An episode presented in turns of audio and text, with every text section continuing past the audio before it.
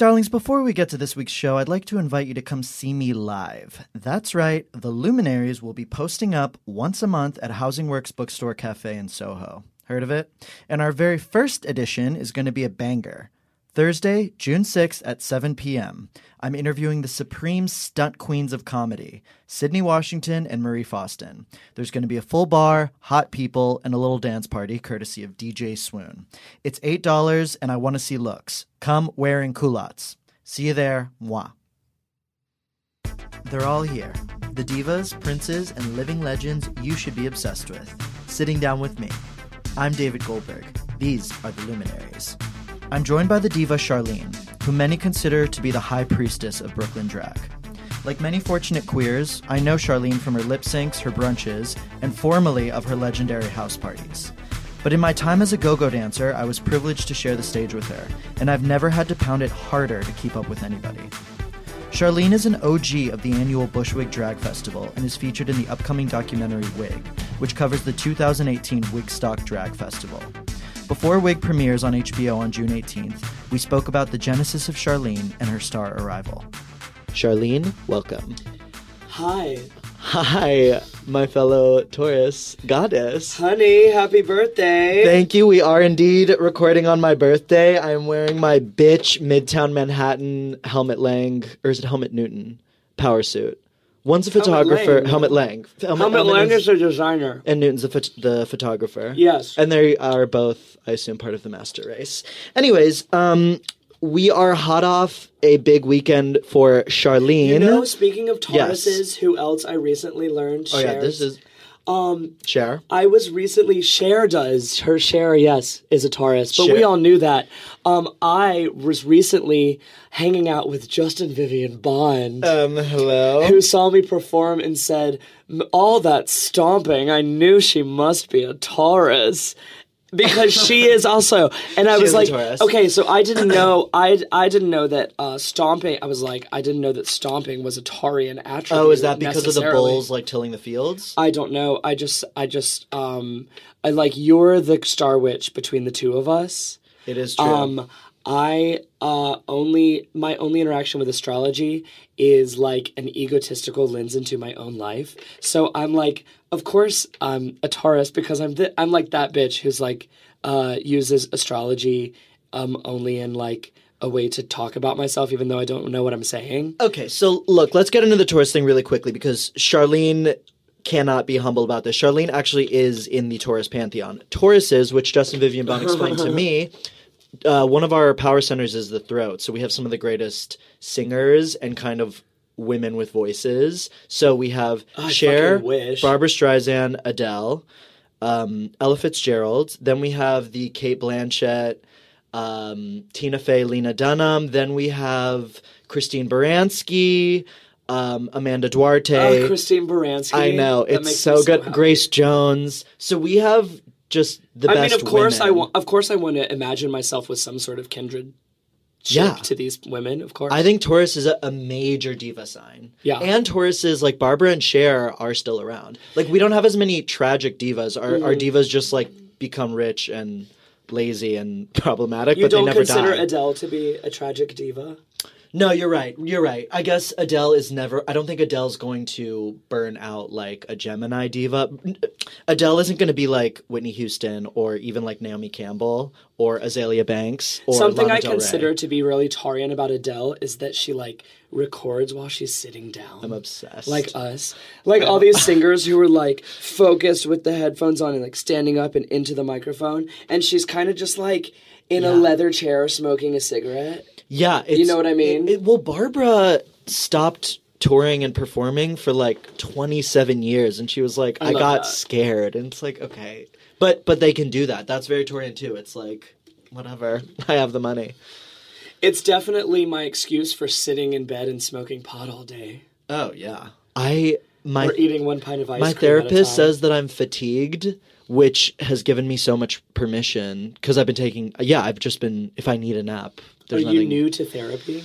No, but I'm new to not having like a corporate desk hell pig pen job. Which begets needing a therapist, do you think? Yes, which but when I had it, I had insurance, so I could go to therapy twice a week. Now I'm going down to oh. once a week and paying. I mean, the whole thing is so contradictory because yeah, I really could use her now. I, my birthday was quite harrowing. Yeah, but- totally. Those who need the therapist find it hard to get one. I mean, I've just like I personally have so much therapy trauma in my past. Like I'm a I'm a um I'm a conversion therapy survivor uh personally. Wow. Um, so I'm like really averse to like it, and then I, and then I talk myself into this whole like basically I consider myself, and I know this is like you know I know this is me getting in my own way, but I consider myself sometimes to be like too big of a challenge for a therapist. I'm like think of all of the Right. things that this therapist has to be like well versed in that so few people are. Like not only like tranny shit, sex Right. worker shit, um, you know, um, like not going to be judgmental about all the drugs I sometimes do, like um, polyamory friendly, like all of these things that I found myself encountering that I'm like, no one who I can sit down with who is being paid to listen to me is going to understand what I'm talking about. I feel like I've made my therapist better though because anytime I've thrown her a curveball, she'll like do her homework and it really titillates me because she, I've had a few times where she's been like,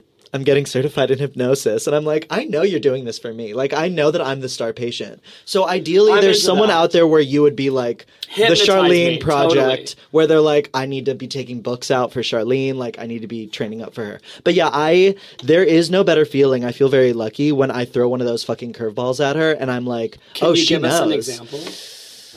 when the Holocaust is so easy, I'm not even going to use that, but like, you know, terms like emotional incest or attachment disorder, when they come up, she has navigated it very well, which has shocked me. Mm. But yeah. No, I, I think you would be good for that, but I didn't know about the conversion therapy thing. How old were We you when that this down happened? if I'm wasting time. You're not. And, Okay. Sorry. Impossible? What do you want to talk about? Ta- Taurus shit or something else? The No. doc- the, the film? Actually, I kind of want to ask in terms of the conversion therapy thing. To Oh, now. yeah, yeah, yeah. So What about it? Well, where where I want to kind of start is you just had we're recording May 6th. You just had a really big uh, weekend because Wig, the documentary oh, for sorry. HBO that you're in, uh, just had its premiere at Tribeca. Yes. And anyone who is following Charlene on Instagram saw her look fucking fierce at the premiere along with Tyler Ashley and other family members. and other family members. Um, yeah, I was wearing Diego Montoya. Um, at long last in my drag career, I have witnessed the beautiful things that he puts on all of these drag queens, and I thought that the circumstance called for it. So what I kind of want to ask you, and this is such a sick thing to for for maybe just because I just had my birthday party on Friday and it was really beautiful. It was great. It was another big moment, but I am not used to that sort of good attention and positive attention and love and support. Me either. I'm, I'm like a shelter dog too. Yeah. And my trauma response is to just like disassociate. I don't know what's going on. I reject this. And I'm just curious, like, you're at this moment where you're getting all this really incredible attention. And I, I'm curious what it's like for you. Like, is it a Uh-huh. shock? Is it weird? Are you like, of course, I've been waiting for this? like, what, yeah, what is that like for you? I mean, all things are true. Um, all things are true. Um, I mean, so this this movie Wig um, that I've been working on the past year um, is like uh, for me a story of friendship with the filmmaker Chris, um, who is part of my community and my chosen family. Um, and who I found um, through really um, like magical acts of radical community in my life that all happened um, as a snowball effect from me coming out starting drag in the first place. So yeah, there is some sense um, of uh, feeling like it is right and it is placed in, and it makes perfect sense. Um, in terms of like it, it being a dream come true moment, you know, like I had just had a red carpet moment, like a real, I just did a real red carpet.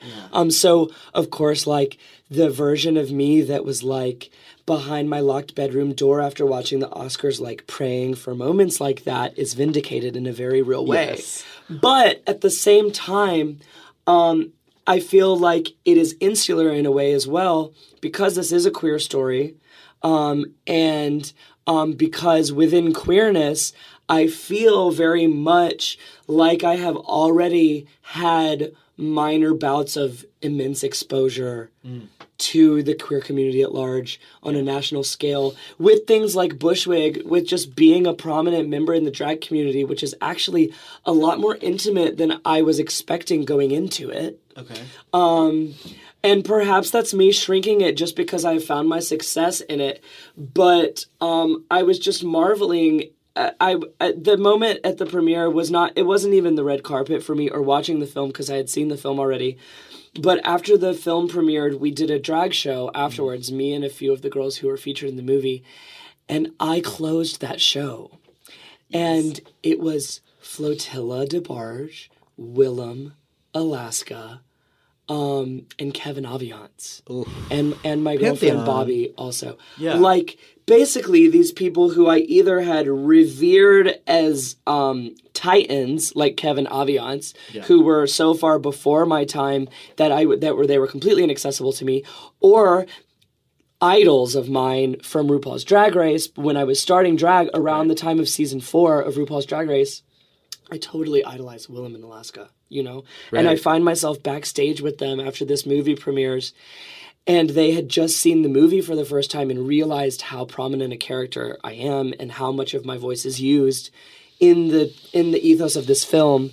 And um, they they each uh, acknowledged and recognized that within me backstage, and and this was right before they were to leave me to go on stage before I ever did. So it was this. It was um, you know, it was uh, immensely, immensely surreal for that for that reason. Like, um, just like that, I even have access to call these people colleagues in the first place, um, but also to be like this this celebrated person of a body of work that we're all like. You know, someone who's immensely celebrated in a body of work that we're all very proud of Yeah. um it's it's it's truly unreal and i really do owe it all to chris the director of the film um who uh had me in mind starting it um when hbo approached him about it in the first place so um yeah it's a story like you know it's a, for me personally the the story itself is a story about underground drag in new york past and Yeah. present um, the uh, the story of the film for me is like a story of family and community. Um, so it feels really right and really surreal at the same time because both of those things are true.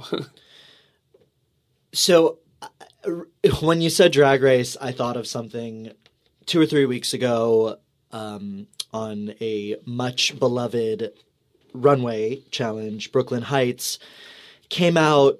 Um, this is when she had a, an afro. She does a big reveal. She comes out in this kind of wrestler power bitch bikini with boots and long blonde hair. And afterwards, she and Yvie Oddly had kind of a legendary face off to Demi Lovato. Anyone who has seen Charlene, when they watched that episode, blinked a few times and said, She's fucking doing Charlene. there were memes the next day about the Charlene effect. So Isn't that crazy? it's not crazy. I, w- I knew this was going to happen, and I'm I'm now wondering like, what are you observing? Um, I have my thoughts about this. Okay. I did. I received several. I uh, everyone saw the episode before I did, so I got the texts before I actually saw it. Yeah. But I wasn't surprised, honestly, because barring that runway, Brooklyn Heights and I just look alike. Um, and um, and any and and you know I can say that as myself because I remember a version of me before I had my skull um, smoothed down surgically to look more not like that. But Brooklyn Heights' facial structure, she's a gorgeous woman. Her facial structure is really um, um, masculine, which is kind of like the main difference between our appearances. But the thing about drag makeup is that it like it feminizes all of those masculine features. So the feminized version of Brooklyn Heights with makeup on looks like me. Actually, it actually like it's as does simple look as like me. that. It's as simple as that. But but that but that runway specifically, what I will say is Brooklyn Heights. She was wearing human hair that night. Okay. So when she was whipping that hair, It's like you. it looks like me because I don't wear wigs.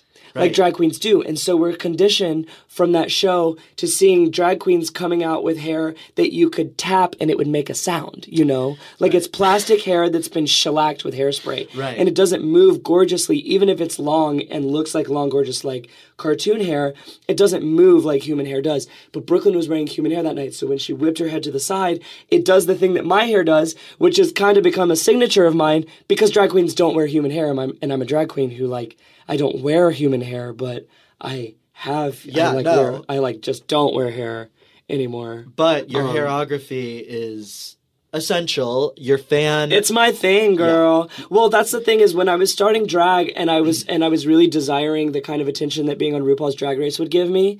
Um, I I I was kind of and and a lot of drag queens when they're starting out, if that's their goal, they intuit this that they need to have some sort of like diversity to their look, Yeah. or like they're going to be challenged by Michelle Visage to like do something different. And so I would um, be starting drag and I'd be like, all right, I need a variety of looks. I need a, like a bunch of different styles of hair. And um, I would go to the wig store looking for a gorgeous new wig. And um, I would come out with a long, curly, brown wig with light oh. brown highlights. And it would be this gorgeous, like looking like hair that would make me feel like a beautiful woman for like a few wears. And then I would have to go get another one. I'd be like, get something blonde this time. Or like, you know, try a bang or something. But it would always be the same. I would always leave with long, curly brown hair. And I was like, I guess I can just stop getting haircuts and save a bunch of money. yeah, that way. It also, I- it's fascinating to hear this because what has made one of the things that's made you so legendary is that you know Brooklyn drag is known as being extremely postmodern, deconstructionist. It's about queens who Mm-hmm. editorialize their looks and their songs, which we love that. Yeah. You stand out. I'm not saying that one form is better than the other. You stand out because it's kind of pure, real. You, the fan, the boots, Shania Twain. Yeah. So hearing about you like experimenting with that level of artifice artifice is almost disturbing to me. Yeah, I mean, there's a when you're starting out, and any drag queen has to take a while to find their voice. Um, but it really was it will, really was the trans thing that made me really branch out and realize that I could do things my own way. Um, because it made me give up on my hopes of being on that show, which I think is really the source of a lot of the squelching of creativity in the drag community in the first place. So yeah, it disturbs me too to think about a time when I was like trying to base my look off of what would make someone else happy or make me more marketable. Right. Um, but it's an impulse that a lot of drag queens fall into because we all want success, and that's what drag queens think that success is. And now, I mean, I'm talking. I what I love about you is you have toured the world with Bushwig, which now has set up kind of vassal kingdoms Yeah. in Berlin, L.A., Mexico City, um, and beyond. So I'm just curious about what you're seeing in terms of of what global drag can be, and I understand that DragCon is this bigger monolith, but so the fuck is Bushwig, and I and now you're in wig, and I'm just I'm curious what you're seeing as our our possibilities for more diversity in that in the global cash making drag galaxy. Yeah, um, I th- I really think that um, it, it- I'm really beginning to believe that like the lifeblood of authentic drag really is youth. And um and when you involve too much money in it, is kind of when it loses a lot of its um, authenticity for me. So what I'm seeing is that as young people get more and more free in terms of their like gender expression, their bodies and their presentations, that drag becomes more interesting and diverse. Um, and that's something that I saw a lot in Europe and I see it a lot in New Orleans. We did a Bushwig there, but I'm um I, I'm becoming a New Orleans snowbird and wintering away from New York. Um, it really is everything. I really love um, spending time there in the community down there, but the drag down there is so compelling. And something that I love about that city is that they kind of, as an, the city has this spirit of kind of um, having having given up on this American ideal of success and ex- and wealth and has a completely different sense of abundance. New Orleans really values creativity and not like profit as much. It also really values like getting fucked up and it like has its problems and it's ultimately like um, you know, a swamp city that's underneath sea level. So there's a lot of reasons for that. But um, I only bring it up to say that like a lot of the drag that you see coming out of there is so carefree for that reason because they haven't like really quantified it in the way that DragCon likes to do. Um, and so you see, for instance, like one of my um, one of my biggest drag inspirations right now um, lives in New Orleans um, and is actually her name is Vis Queen. You can find her online. She is um, I don't know what what what we're preferring to call them nowadays. She's a, a bio queen. Um, a hyper queen, I guess, is something I've seen online to describe um, AFAB uh, femme presenting drag performers. Okay. Um, she's a she's like what would have been known in a pre-internet drag world as a faux queen. Okay. Um, and um, you will never hear her mention it. Um, she like she like lets her drag speak for herself in this way that is like so radical and hardcore for me and inspirational to me that there is none of the like um of the zoomed out like politicizing of it and letting the drag speak for it and politicize itself like i think is um i don't really know how i got off in this tangent. I'm talking about new orleans and um like what i see um happening that i like in drag is that um it's attracting a lot of different kinds of people. Like the visibility of drag is attracting a lot of different types of people. And while only one type of bitch is going to find herself on tv um to this like pretty much to this day i guess that like i'm kind of a um exception to that rule with this documentary coming out. But i just mean like the radical forms of drag are not ever going to be on tv and that's what i think like is the key to its like it to it thriving it's Right. like it still is underground and it's going to be But there is something. I, I guess Bushwig feels like this magical kind of compromise because you can have. It's just such a special day every year. It's every September. It's kind of like a little gay holiday, and it feels like a nice way where you can have the underground performers on being showcased while it's part of something that's bigger and only going to get bigger. But. Uh, anyways, I really enjoy. Yeah, I think Louisiana purchases from New Orleans as well. We're I only big because everybody loves drag. Like the thing about that I love about Bushwig, and and which is what I say every time press time comes around. Yeah. And and we're almost we're at the same time as uh, we're around the same time as DragCon, and um, now we're around the same time as Wigstock too. Um, but the thing about Bushwig is that we or or, Ch- or Chada and Babes rather built this audience from the ground up, and the audience is pretty much all still people who would have gone to Secret Project Robot if they knew about it then. right. Like it's all gay people who love drag. It's all like Rocky Horror freaks and like you know disenfranchised um uh like uh you know um nerdy draggy Well, like it's people who can't really celebrate Pride much anymore. I mean, I just I don't Pride for me. It's great because I Mm-hmm. can make money, but I don't. There is not really a Pride party I'm looking forward to at World Pride New York right now. Right. So Bushwig is that, and same with like I don't care about Halloween. Bushwig is kind of that only moment we have basically. Um. So yeah, I it's, yeah. a, it's an immense celebration of the Brooklyn community. It is Brooklyn Pride, in my mind. Bushwig. Yeah. Yes, yeah.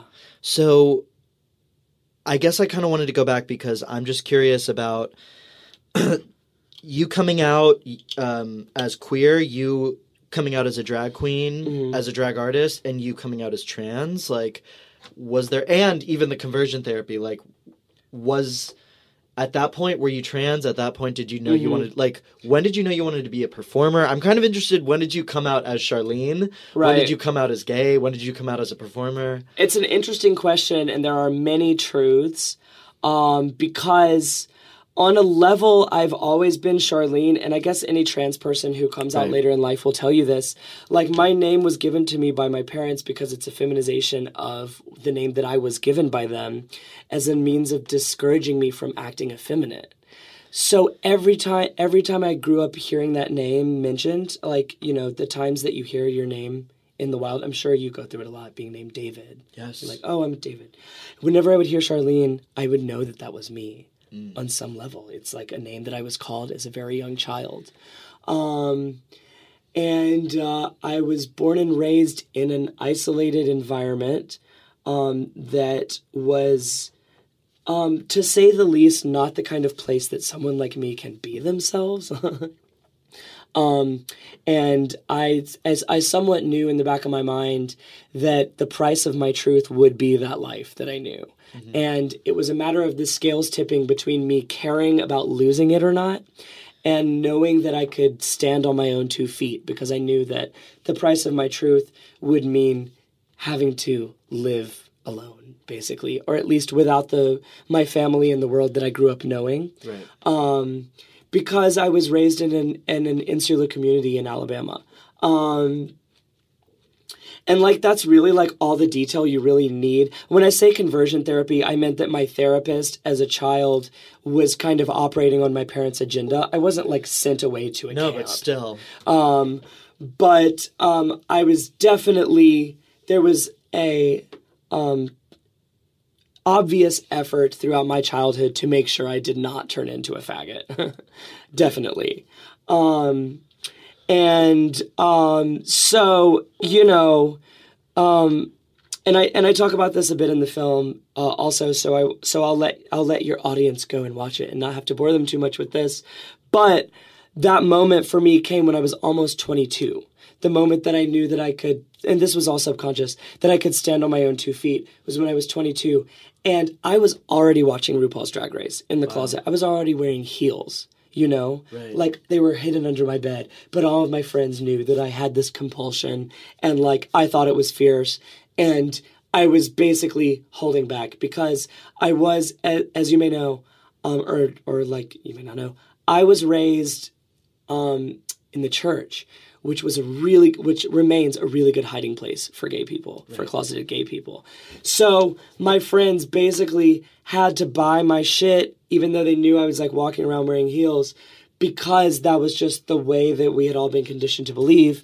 So, um, you know, I was unhappy. I was incre- incredibly unhappy and incredibly anxious.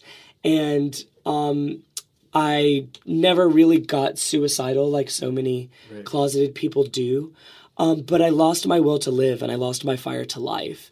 And um, I also like fell in love in unrequited situation after unrequited situation with other closeted or um, unrealized um, people, beautiful boys. And um, I knew that I wanted to be happy and that I didn't care what I lost. So um, I started with coming out about my sexuality because that was really all that, that I knew how to articulate at the time. This was must be 2011. Okay. Um, and so, but the seed for me to start doing drag was definitely already planted before I ever came f- forward with that. Like Amazing. I was definitely going to do that. In fact, one of the things when I was still connected to my parents, one of my uh, mother's requests of me, she requested one that I be the man in the relationship if I was going to be gay, um, which I think essentially um, was her requesting for me to be a top. Or like a man um, a- in the first place, which I think she must associate one with the other, and um, also that I wouldn't do drag. So I was like, this I'm going to bring nothing but disappointment to this woman. Um, and so um, basically, losing my entire life gave me the freedom to experiment and become a crazier and crazier bitch. So um, not only did I start doing drag and start having sex and started basically indulging in all of the things that I had been desiring that I thought maybe would bring me happiness, I got to like basically trial and error and figure out for myself what was going to result in happiness for me or not. And this is what I ended up with. So I guess I'm just curious, and, and say as much as you want about this. I know that you have um, a gay sibling who lives in New York, I do. and and he's younger. Yes. So I'm curious when you watch, because I always have this with younger gays, and and I'm so curious to have a sibling. When you watch their process and their arrival in their city, and then make maybe the same mistakes, or not make the same mistakes and be spared those mistakes, I'm just curious what that's like for you. And I don't mean that in like an To age have a gay sibling. in New York in yeah, I've world. learned so so much Yeah. from that.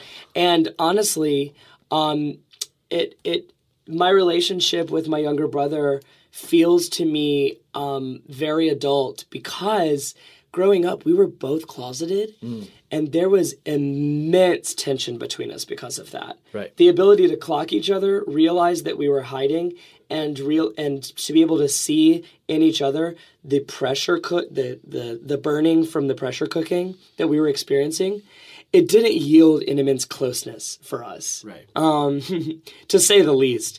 And then there was a time, it was about a four year period between my coming out and his also. So he pretty much had to be a part of the disconnection that I experienced when I came out.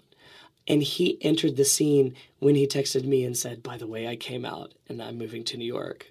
So that was really my brother's entrance into my life. I was um, very much fully Charlene by that time. Yeah, you had to kind of go off and rebirth yourself. Yes. And then he had to basically the new him and the new you could maybe get to know each other. Yeah, and the new me um, was a lot for Yeah. him um, because um, and and he and there's uh, any this dynamic exists within any sibling relationship where there's a four year difference.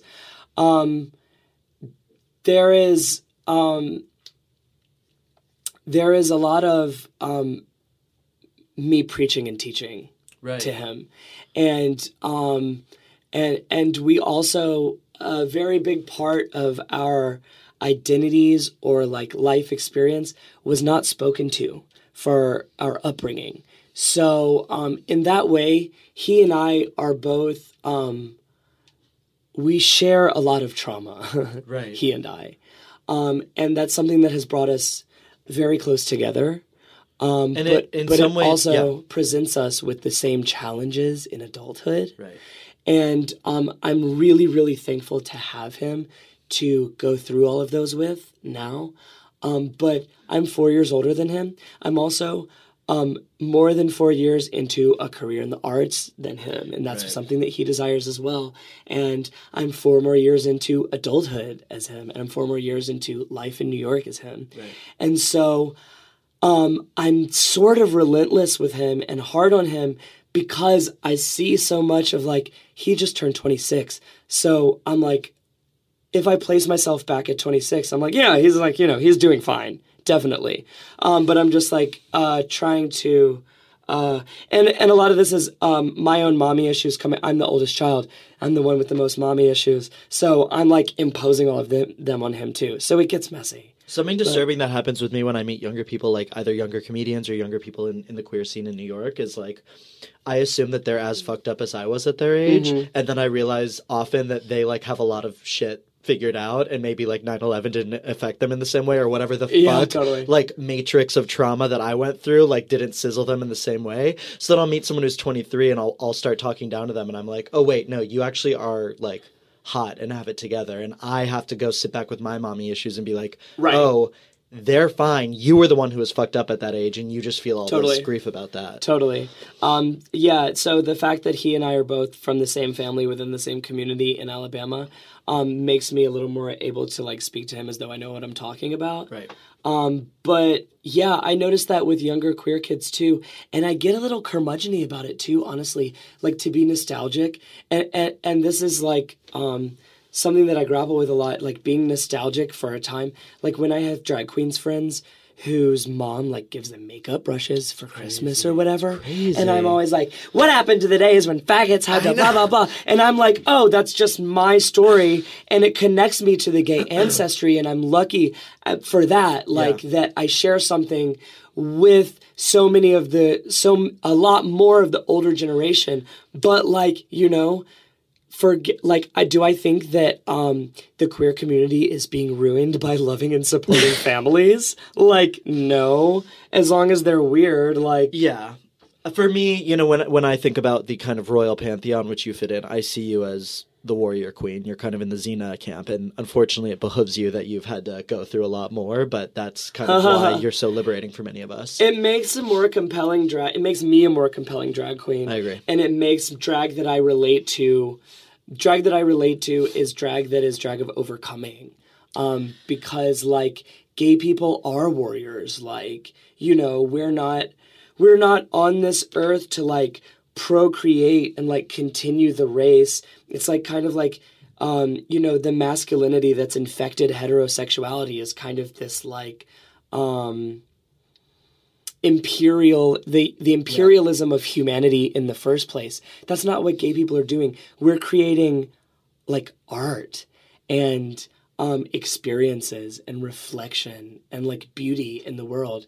Like that's like th- those are the seeds that we plant. Yeah. Um, and um, I think that that like makes for a much more beautiful like expression of art. That's like that's like why drag is like such a radical art form that that like gets so much done and says so much. Like, what are we doing? Ultimately, dressing up and lip syncing. Like, yes, it's not something that they're gonna put in the Guggenheim really anytime soon. Your fan is going in that in this fucking Smithsonian. oh, my uh, Lasko. Is that what you're talking about? Yes, Charlene is known for lugging around this goddamn Lasko fan, but let me tell you, it works. The hairography goes to a new level. It is like a Beyonce level thing, but that thing has to be trademarked and, you know, made into a national landmark or something. I feel about that fan the way that like um you feel about like toys. It's like a it, it's like such a like it, that Lasko for me. The first of all like the speci this is a Taurean thing. I think me and this Lasko is very Taurean because the Lasko that I got is a model that you can't get at Home Depot or Lowe's. Obsessed. It's like a, it's a more powerful than the readily available Laskos, and these fans are for drying paint on the wall or for drying floors. Yeah. Um, so they're creating. It's not a blade fan like a like a whooshing like trying to keep you cool fan. It's like a huge blast of air from a cyclone, from a rotary cyclone. And so it gives you that Beyonce effect. I aim the air actually at my chest or my solar plexus, and um, the wind. That's how I know the wind is going to bounce off of my body and create that effect, that Beyonce effect in my hair. Whereas if you just get in front of an airstream, it's not. It's going to like blow your hair back, but not like that outward sort of Medusa. like yeah, sort of like Angel Gabriel descending into the physical realm, sort of like effect only comes from a really powerful jet stream that's pointed in a really specific direction. So it was like it required a lot of rehearsal and I feel like that it's a machine obviously, but I feel like it's become such an extension of my body in the way that you feel about something you really fucking wanted for Christmas growing Yeah. up and like may or may not have ever gotten like I never gotten that shit because all I wanted was like high heels, Right. you know, growing up. Um, but like that feeling of like this object that someone else made, like this object that that like I got and fits me so perfectly. Like that's why I take that thing around with me everywhere I go is because it's like the only way to get the perfect wind.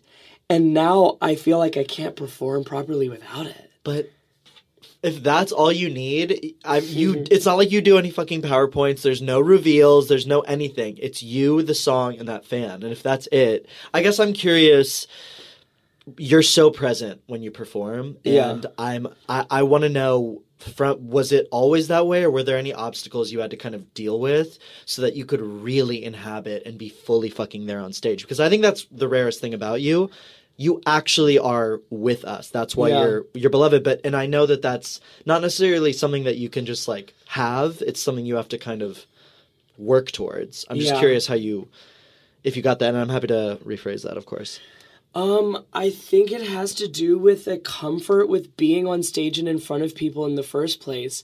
And I guess that my ability, um, if I see myself having any like unique ability, it's that the way that it happens in my head is the way that people see it. fuck Um, so, um, yeah, it's like, I, I guess that that's the like the way that I see it resonating with people, but I think that I'm only able to do that because I've had the practice of being in front of people and performing for as long as I have, and um, and I've I've kind of like baptized myself with fire in a lot of ways. Yeah. Uh, the nudity thing was a really big um, milestone for me as a performer because it's sort of like the ultimate fear. Like you have nightmares yeah about being naked in front of thousands of people yeah um, in your youth.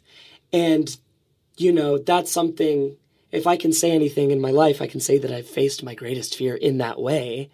Um, and so suddenly, you know, doing bar shows or doing um, naked shows for fewer than 5,000 people become like, it's sort of like gets down to scale and I can sort of like be present in a room rather than like worried about what people are going to think right. or whatever, because I've been doing this for a while. And so um, I think that it's like an obsessive listening, obsessive relationship with music and the way the fact that it's always happening in my head too. Like i don't listen to music without conceptualizing performing it in the first place. Mm-hmm. and if it's not a song that i feel like could pop off on stage i don't listen to it you know yeah. that's why a lot of the uh, my girlfriend trash tyler ashley who i do my brunch with uh, I do a monthly brunch at Bizarre Bar, which is demented. It is. Um, we do a nonstop marathon drag brunch. Truly she and I um, from 1 to about 5 p.m. one Saturday out of the month because that's all we can physically It's an handle. absolute decimation, yeah. And one of the things that she remarks about me is that I seem to know every song in existence ever. and that it, while that's not true, I do know every song that I've ever liked. Yeah. Because I didn't stop listening to it until I had every word memorized and I already knew what I would do if I was ever performing. That it. bitch pulled out a song from the Aqua album Aquarium yeah. and you could hang. It was it yeah. was mind blowing. Yeah. Yeah. Um it and, and that's the thing. That's what makes it that's what makes a really resonant drag show also is if you can hit those nostalgia points for an audience.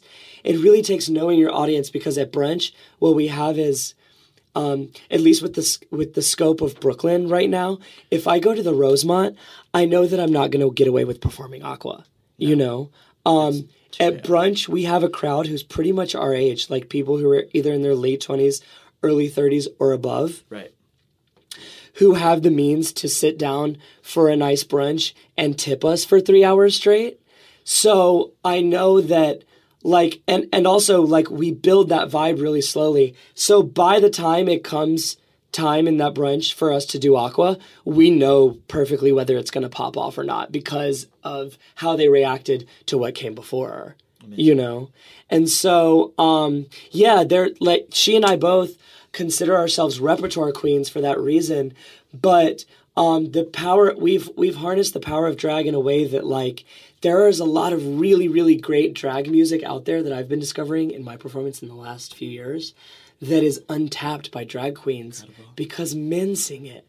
Like who would have thunk? There's this faggoty, fat. There's this whole realm of gay ass music sung by straight men who yeah. are actually like low key like women, which is something that I think I'm able to bring out of songs like that. These bombastic like butt rock songs, like this rock radio rock that I've right. been performing in the past few years is like these men are wailing emotionally into the microphone, like singing at the top of their lungs. You can see them making these crazy faces when they're recording this music. And drag queens don't tap into it because they think that their audience only wants to see Britney Spears.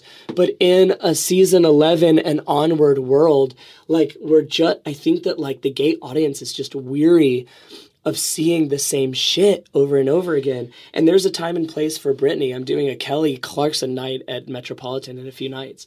Um, like you know, like I pull out all of the classics, and of course Cher, Like I um, we'll pull out Cher. Yeah, and I mean, the, you listen. You doing the Cure by Lady Gaga is almost like expected yeah. for some of us. Yeah. But yeah, no, uh, you and Tyler did a country medley, and you did like Save a Horse, Ride a Cowboy, which it, I mean, it's so campy. That was and her. none of us had eat, but but but right. What, what what did, which one did you do? I'm trying to remember. So the country suite was um, so actually, the way that that happened, and this is the great thing about brunch, is the way that it so naturally happens because um, we had been doing Lady Gaga before that. Right. We were doing Lady Gaga, and Tyler did Poker Face, which made me think of The Gambler by Kenny Rogers. Okay, you got to know go. when to hold them and know when to fold them, which actually makes a great song for drag brunch because it has this kind of like a wassailing beat where it makes people want to like you know, beat the tables in time. And so it creates a great atmosphere for brunch. So I did Kenny Rogers, the gambler, and that made us pull out the cowboy hats and start doing country songs. So that's when she did Save a Horse, Ride a Cowboy. And then I did The Devil Went Down to Georgia, one of my favorite, because, like, you know, I'm from Alabama. I am from Texas. And love country it has, it, you know, I had never even made the association. I'm, I'm from Texas. Mm-hmm. I never even think about it because I kind of like banished it away when I left Texas. But then I'm like, this is the faggiest thing I've ever heard. I'm having all these memories of me at the rodeo, which is so gay. Save a horse. These men right? in these stupid outfits that they're like eh, this bizarro John Wayne masculinity. So then when you were doing those three and when you were doing Kenny Rogers, uh, Lou, my friend Louie and I were both, who's also from Texas, we were both kind of stunned. And it was like, oh, yeah, of course. And I've seen you do Evanescence before, and it's like, Evanescence, of course, it was her song. They brought in these men to make it more like mask appealing, and now it's even gayer. So it- it's something amazing about seeing you do it. So I had one more question. Yeah. You know, when I've been to, Charlene used to have house parties at her house, and it was called Casa Diva. And it, when I went, I had this kind of awakening where I just felt like this is the ancient temple, and we are worshiping the diva, and the goddess is kind of coming down. And you know, my friend Shadi always describes when you did Ray of Light at Casa Diva, he astral projected. He had like an out of body experience, and I've I had hear I've that, had that. I hear that from people a lot during a Ray of Light, specifically last summer, Mm-hmm. and that's the party that we were actually filming Wig during. That's right. Um, so if you're if you want to see the performances that we're talking about now, you can see Wig. You can see this night happening in Wig, but we couldn't afford they couldn't afford any of the songs because the Cher song that I did at the end of the movie was too expensive. But I did Ray of Light that night, and I hear from a lot of people about how a portal opened, and that honestly had nothing to do with me. And I don't even remember doing that song, honestly, because the numbers that I prepared for that night, I had performed, and I did Stranger in My House, if you remember. Okay. I did Stranger in My House, which is one of my favorite songs. All of the numbers that I chose for that night had something to do with being at home. Um, because we were filming the movie, I wanted to like drive home that this uh, this like ritual space that we were creating was happening in our home. So I did Legend in My Living Room by Annie Lennox and um, uh, Black Jesus by Lady Gaga. Yes. And also, there's a stranger in my house that uh, the Thunderpuss remix, which was a gay uh, dance floor track in the 90s. And then Anthony, who is one of my, uh, DJ Decap, who's one of my favorite DJs who I work with in Brooklyn, he and I work together so much that he knows what to play to set me off. So Ray of Light was completely unplanned. Do you feel like when that happens? I mean, do you feel like I don't want to say the goddess, but do you feel something come through you? Do you feel a presence? In this specific instance, I did just because my memory of the number it fails me. Like I don't remember Yeah. doing that song. So I think it was definitely like a weird shamania type moment um, where um, the the energy in the room definitely um, spiraled upward and outward to the heavens in a way that it does not often when I perform. Um, and I've just and I just know that because so many people have given me that response, and because I lit- I remember it so little doing that number.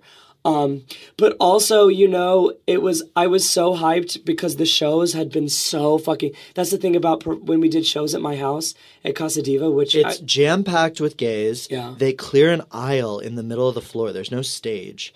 And the queens just kind of walk down, and everyone is just fucking supplicating. I mean, Yeah. I was barely had consumed any anything, and I was really. I felt like I was out of my mind. And I felt like, oh, I had forgotten. I had forgotten this like past life thing that I'm supposed to be doing as a queer person. That's so which is being a prince at your temple. Thank you so, thank much. you. Yeah, I that was uh, I valued that space so much. We just moved out of Casa Diva um, because it became unsustainable and it's a gentrifying neighborhood. Um, but that's something that I cherished so much. It was creating a ritual space that that people could palpably feel. And yeah, um, I actually um, did the very first show we did at Casa Diva was New Year's 2016, and I did the number that I did at the Wig premiere this past week, "Lucy in the Sky with Diamonds" Amazing. by Natalie Cole. Amazing. And that was the first time that I felt there were faggots beating the walls. Yes. The walls were sweating, and pe- and I just felt percussion from the walls and the floor, and I knew that I had everyone in that room living, and that is what a great church experience is is like everyone having an experience of transcendence and that. decontextualizing it and putting it in the wig premiere made me realize that was because this was a movie screening like we had just watched a film and everyone was seated and there was a, a sense of circumstance that brought upon everyone staying calm for the performance. And it was a lot harder for me to get through that number because of that. Even though I was wearing Diego Montoya, honey, you know. Right. Um, the number went re- very well, and I'm very thankful for the experience. And and like I was saying before, um, like it was a surreal night for me. But it made me realize how much I value my ritual space that I can create and like hope to create in the future with drag, because um, it gives me so much life. Also like people talk about um like how uh, i like i brought out this it, it's you know it wasn't it wasn't really about me. It gave me just as much life as it gave the audience you know? Like it wasn't as much as like i was the one holding that space and performing. Like the experience for me was um you know as surreal and as like um out of body as everyone like tells me that they experienced at the house so thank you for that. So actually, that's a pretty good place to end things. So, um, and I just want to say thank you for being our our goddess and our our living diva. Thank you so much for including me in your expansion. Yes, and bitch. um, may we all thrive and be there for each other Yeah, at the fucking top, honey. we no, we will. I will see you at the temple. Loves it. Um, Wig premieres June 18th on HBO. Bushwig returns to Brooklyn on the weekend of September 7th. You can follow Charlene at Charlene Incarnate, and you need to do that. Thank you. Talk to you guys later.